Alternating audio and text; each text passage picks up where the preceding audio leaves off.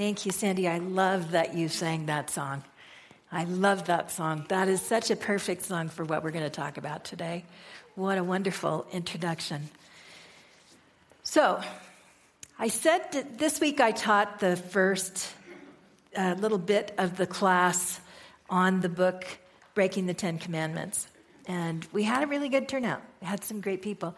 And during that class, I shared a statement with them from Eric Butterworth that Eric Butterworth said Jesus was an iconoclast. Jesus was an iconoclast, which is an interesting word. It's even a hard word to say.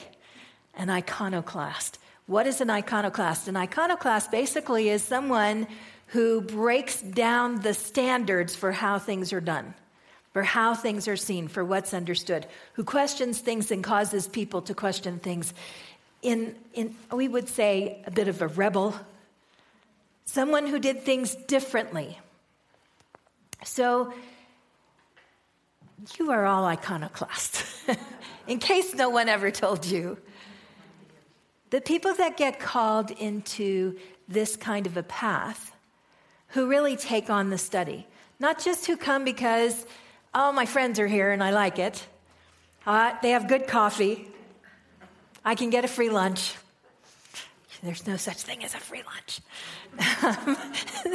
the people who come here just because it's a nice place to be or because it's in the neighborhood, not so much. But if you're really studying and you're learning what's being offered here, you're an iconoclast. You're a person who somehow knows from the inside of your being that things are not quite the way they're stereotypically taught.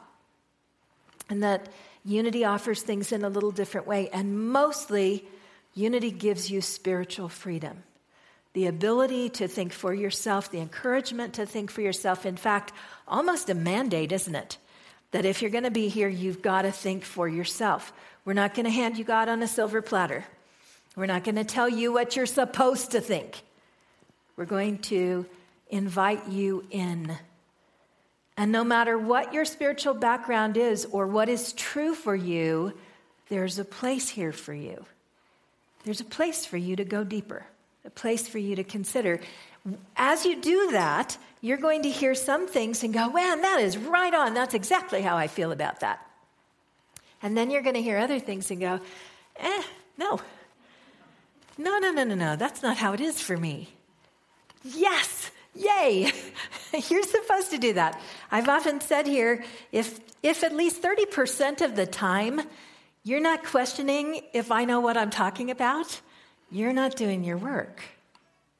You're not thinking for yourself. You've reached a point where you're just coming in and taking rather than being engaged. So if you feel uncomfortable sometimes with what I say, that's perfectly good. I want you to be uncomfortable. I, have said this before a minister's job is comfort the afflicted and afflict those who are too comfortable. right? That's our job shake you up a little bit. So I'm likely to shake you up a little bit this morning because I'm going to tell you the things about unity that I absolutely agree with and the places with unity, within unity that I veer away. I perhaps don't completely disagree, but I certainly see things through a different filter. And I'm going to share some of those with you because I want you to think about them for yourself. And I want you to realize that when you think about these things, you have to go deeper down into them. So I want to start with the things that I agree with. And the first of those is spiritual freedom. And there's a unity minister in South Florida who's a professor. His name is Dell deChant, and he wrote this, and it perfectly describes how I feel. The first and effectively only doctrine of unity is the doctrine of spiritual freedom. Unity is perhaps the largest religion in the world without canon, creed, or doctrine. In principle and practice, there are no normative teachings. The looseness of unity's doctrine means that the literature of and about the movement gives only a partial picture of unity's actual practice. You can only get so much by reading the books. It's just a partial picture because part of what unity is, is your unique perspective. That is part of what unity is. So when you have the desire to say, but unity thinks this to someone else, you're imposing on their spiritual freedom. Their experience of unity might be vastly different. Listen to what they have to say, hear it, and run it through your own filters and see what happens. The second piece that I agree with 100% is that we can define unity as mystical. Charles Fillmore is most often referred to as a modern mystic. This matters. It's, we listen to it and go, oh, he was a mystic. What the heck is that? Most of us don't even think about what it means to be a mystic. Mysticism is rooted in experiential theology, and I consider myself an experiential theologist. That's, that is my practice. My practice is what does it feel like? Which is why here in this particular unity community, we do a little bit more actual ritual and ceremony than you may find in others. Because ritual and ceremony takes us to personal experience. Charles Fillmore was a mystic who learned by experience. He watched his wife have an experience in healing and decided if it was truly a spiritual experience, it should work for him as well. And he engaged actual practices, not just read another book. So some churches are not mystical in nature. In some churches, the focus is to memorize the scripture, to read the particular book, to quote the particular words. That's not us. Unity is based in mysticism, in our we are rooted in our personal experience. And that is what we're really pursuing. When we really get down and we take all the fluff off, all the ways we do it, and say, what are we really doing here? We're really working to have a personal relationship with the indwelling divine, a personal one on one experience of the holy that emerges from us, not from anybody up on this platform, not from anybody out there, from any book, but an actual understanding that we have a connection with the divine, that we are expressing the divine, and the divine is not only around us, but is moving through us. And when we have that, everything else we teach in unity becomes just a tool. Really, without that, the tools are designed to take you back to that. So we have these five principles. One of them is that there is one presence and one power, and that we are one with it, that it moves around us, through us, and that our being emerges from that. I agree with that. One presence and one power. Not one God on high outside of us, but one presence and power that moves through us, from us, and all around us. That we take our being in that. And when we know that, then there are, there are natural assumptions we can make. One of those is our second principle, which is because we know that presence is good, then we know we are good. So, how do we know that presence is good? We only know it if we're doing our work, right? We can only really know, I can tell you all day that presence is good. And you can go, yep, it's true, that presence is good. You don't have a clue, right? Just because I said it, man, I could say anything up here. You know that presence is good because you feel it in the center of your being because you're one with it, because your real effort is to be in contact.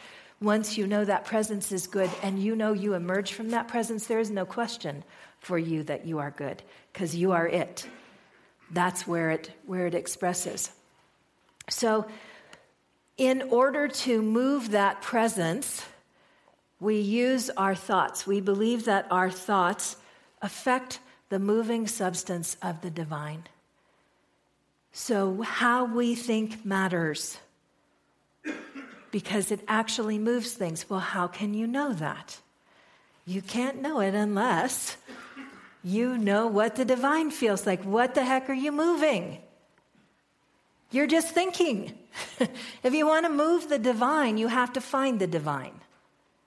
So Charles and Myrtle did something special. And why doesn't it always work for everybody? Because it's about a heck of a lot more than just thinking. it first is rooted in a knowledge of the holy inside, a personal experiential knowledge, not a learned knowledge, but a mystical experience of oneness with the divine. And once we have that, we can think differently. We can think from the goodness of who we are and we can move forward. We can meditate to get to know that presence more deeply, to settle in and make space for that presence to communicate with us. Sometimes meditation is the perfect way to go back here. Meditation is really about listening.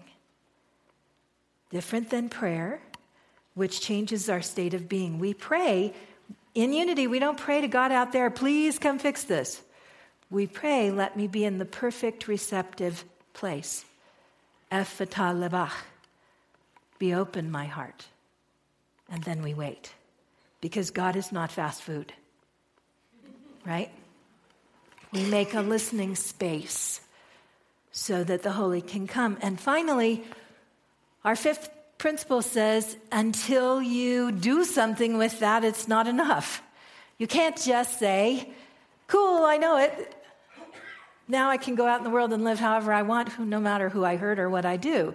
When we have found the Holy Presence inside of ourselves and we live from that, our whole sense of who we are and how we live will be different. We will naturally behave from the holy center of our being. So, all of those things, man, I'm there.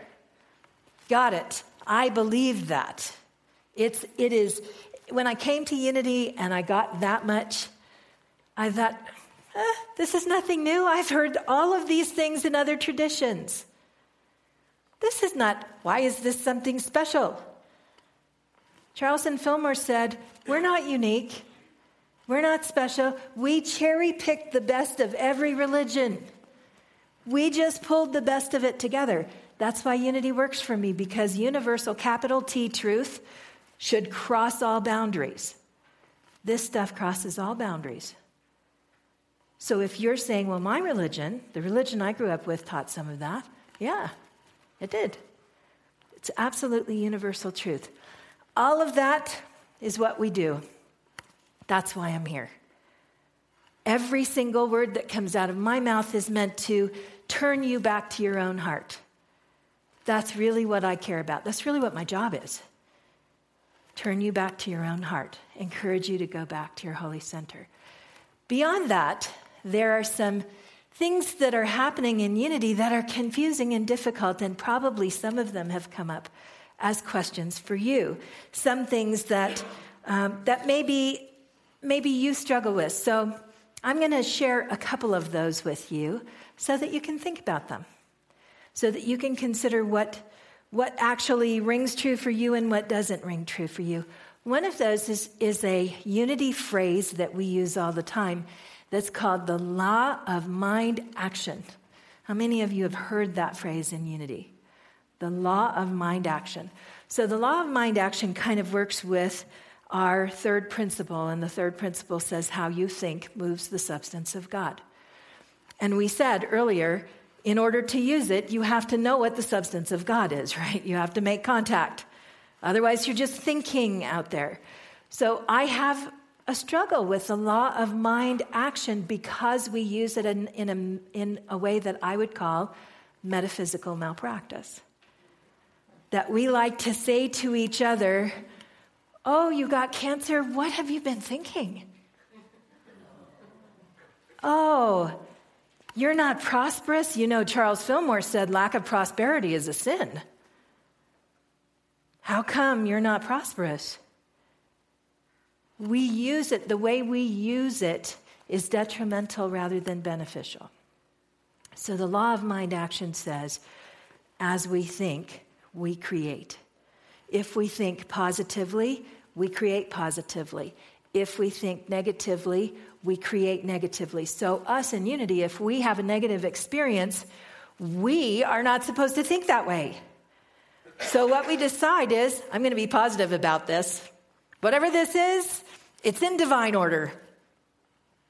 That's baloney. okay? Hold on a minute. That only works if you take everything that's going wrong in your life and you push it down inside of you and ignore it. And that is going to make you sick. Life has real conditions. The law of mind attraction allows us to change our experience of those conditions. And I'll give you a really simple example. When I shared this morning while my husband was in the room, so you can know I'm not talking behind his back. Um, when Mark and I got together, Mark has, Mark has an entirely different perception of time than I do. It does not exist in his world under many different conditions. It just doesn't.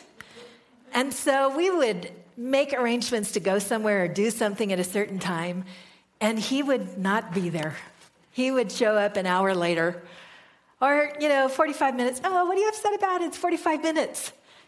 My thoughts about that are it's disrespectful. You don't care about me. Quit telling me you love me if you can't show up on time. you know, really, come on.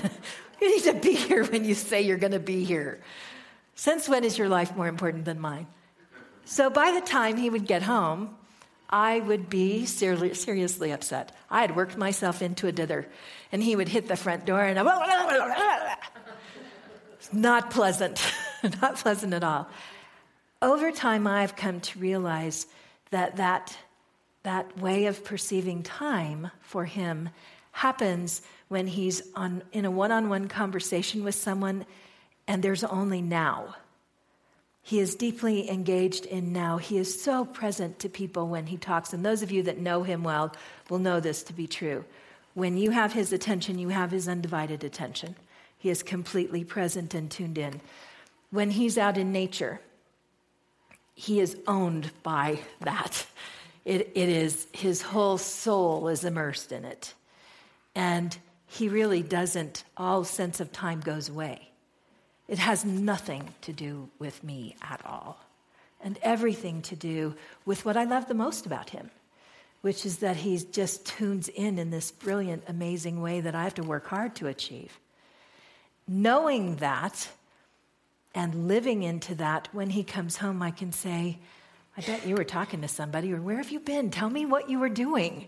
And actually be interested in what captured him, what really happened and captured him that way. And it allows me to look for the best in him when he comes home, what I love the most. How I think changes my experience of life.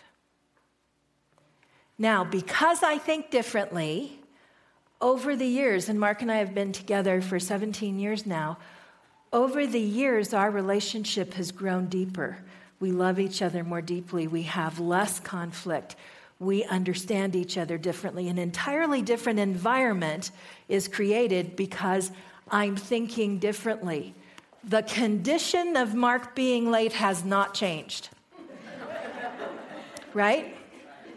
So there are conditions in life that we did not create ourselves. There are conditions that are conditions that come from the fact that we live, live in a field of mass consciousness that there's a whole lot that happens around us. I promise you, you have very little to do with the sun rising or not. Right? There are conditions. The, the law of mind action through my filter, and this could be different for you. The law of mind action through my filter is that this experiential way of thinking changes our life as we move through because we we experience something different and we grow in a different way. There are unity ministers who think completely the opposite, who will absolutely tell you you are making the sun rise or not. That it's absolutely black and white, this is the way it is. It's not that way for me. You have to decide for yourself what is true. All I can do is share with you what it means to me when I say that and give you the opportunity to consider it. Another one is that we are supposed to be like Jesus, which ultimately I agree with. What I don't agree with is we want it like McDonald's, fast food. Because I came on Sunday, I'm living like Jesus. no. Yes, you want it. Jesus, what is different here is that we perceive Jesus as a master, as a way shower. We perceive him as a man, the great example, not the great exception. Every man I know made mistakes, learned things, became wise over time. Some men and women I know had wisdom as a child and grew more wise, and some people didn't gain their wisdom until later. But I promise you, he did not go through the God drive through and get it all. It's not when we talk about the teachings of Jesus, we're not talking about instantaneously being. We're talking about working toward, learning from, following the path. That's important to me.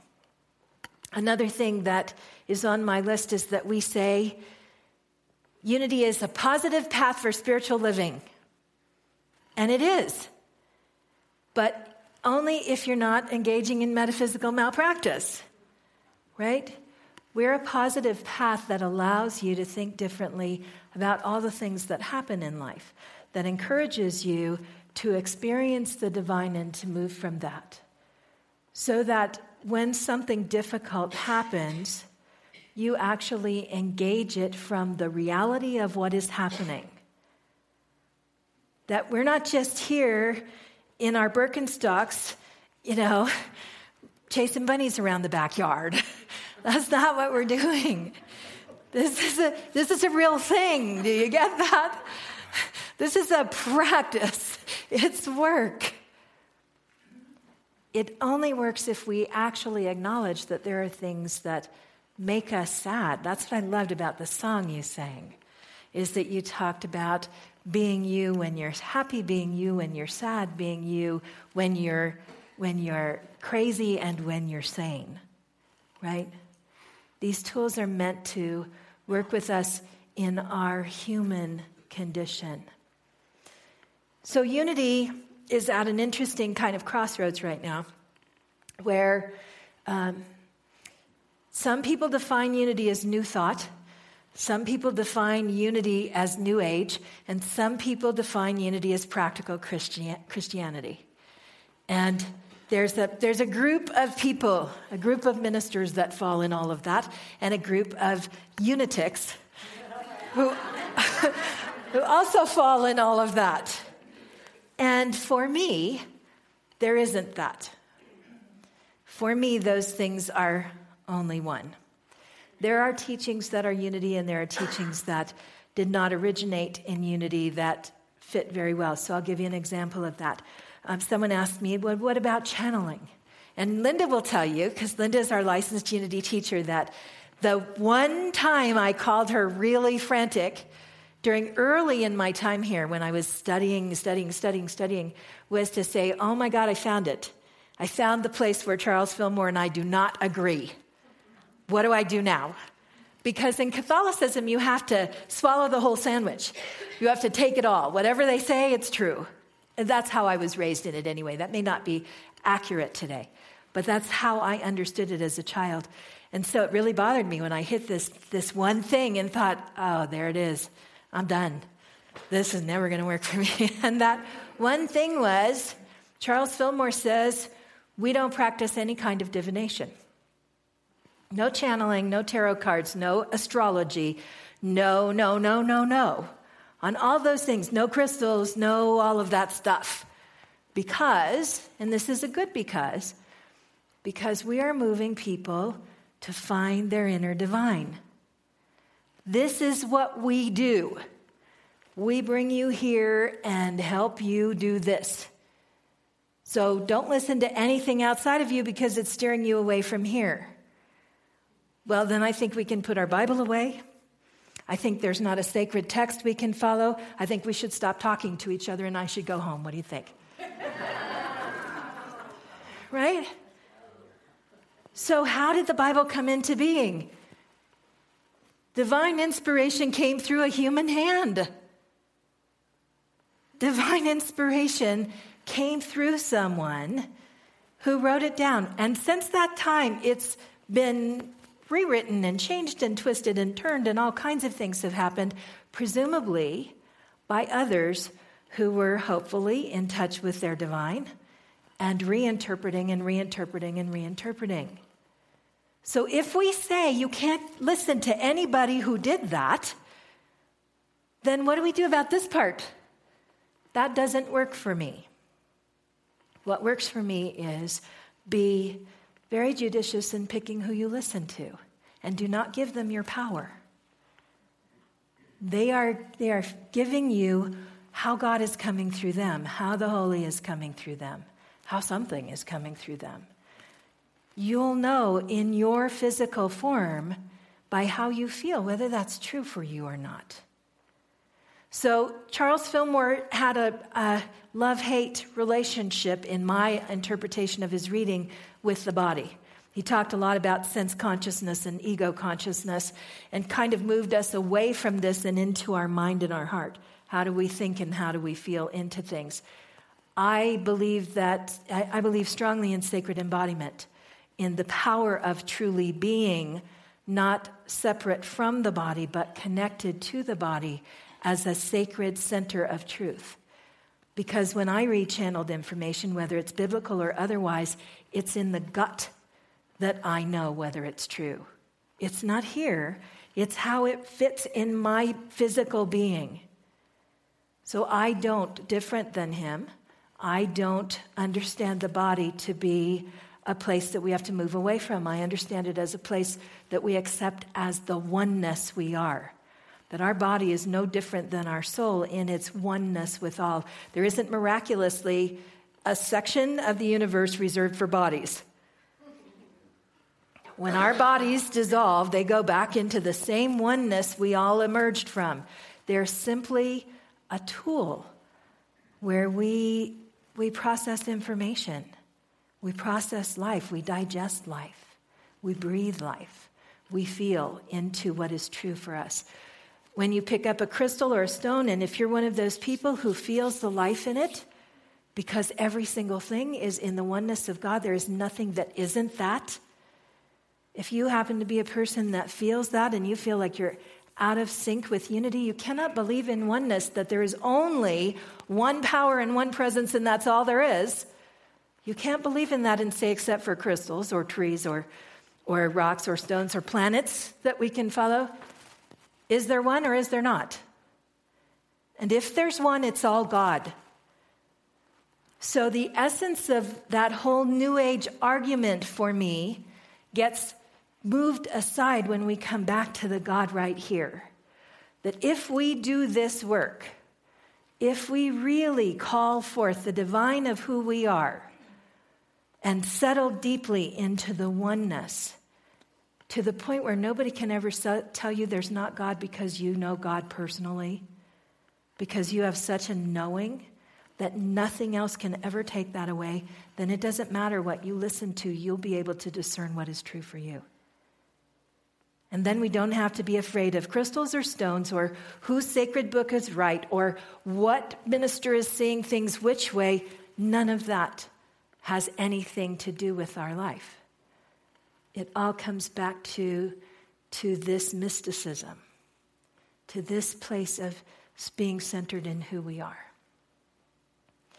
As we move forward in the rest of the year, we're going to talk about lots of interesting things. Next month, we'll be talking about compassion. What did Christ really mean when he talked about compassion? What is the story of Kuan Yin, who is a bodhisattva who stayed here because of compassion? What was the, the difference between Christ's teachings or the similarities between Christ's teachings on compassion and the teachings of the Buddha on compassion? What does it mean to live it? How do we know if we're living it? All of that still comes back to this place of recognizing our indwelling divine and being it. Everything we do the rest of the year, everything we do every single day, whether you're here or you're at home or you're at work or you're at the park, all comes back to this to this sacred, sacred center that there is one power and one presence, and it is the divine, and we emerge from that, and it's who we are. I have some quotes for you.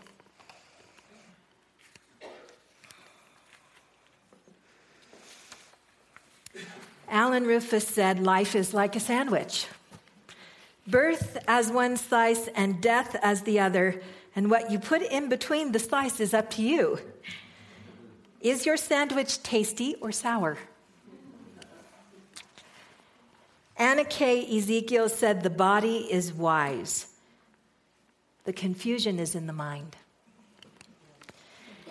Amit Ray, I have two quotes from Amit Ray for you. The first is Spirituality is not adopting more beliefs and assumptions, but uncovering the best in you. And the second, and I'll close with this, is God is whispering in your heart, in the whole of existence. Just tune in your ears.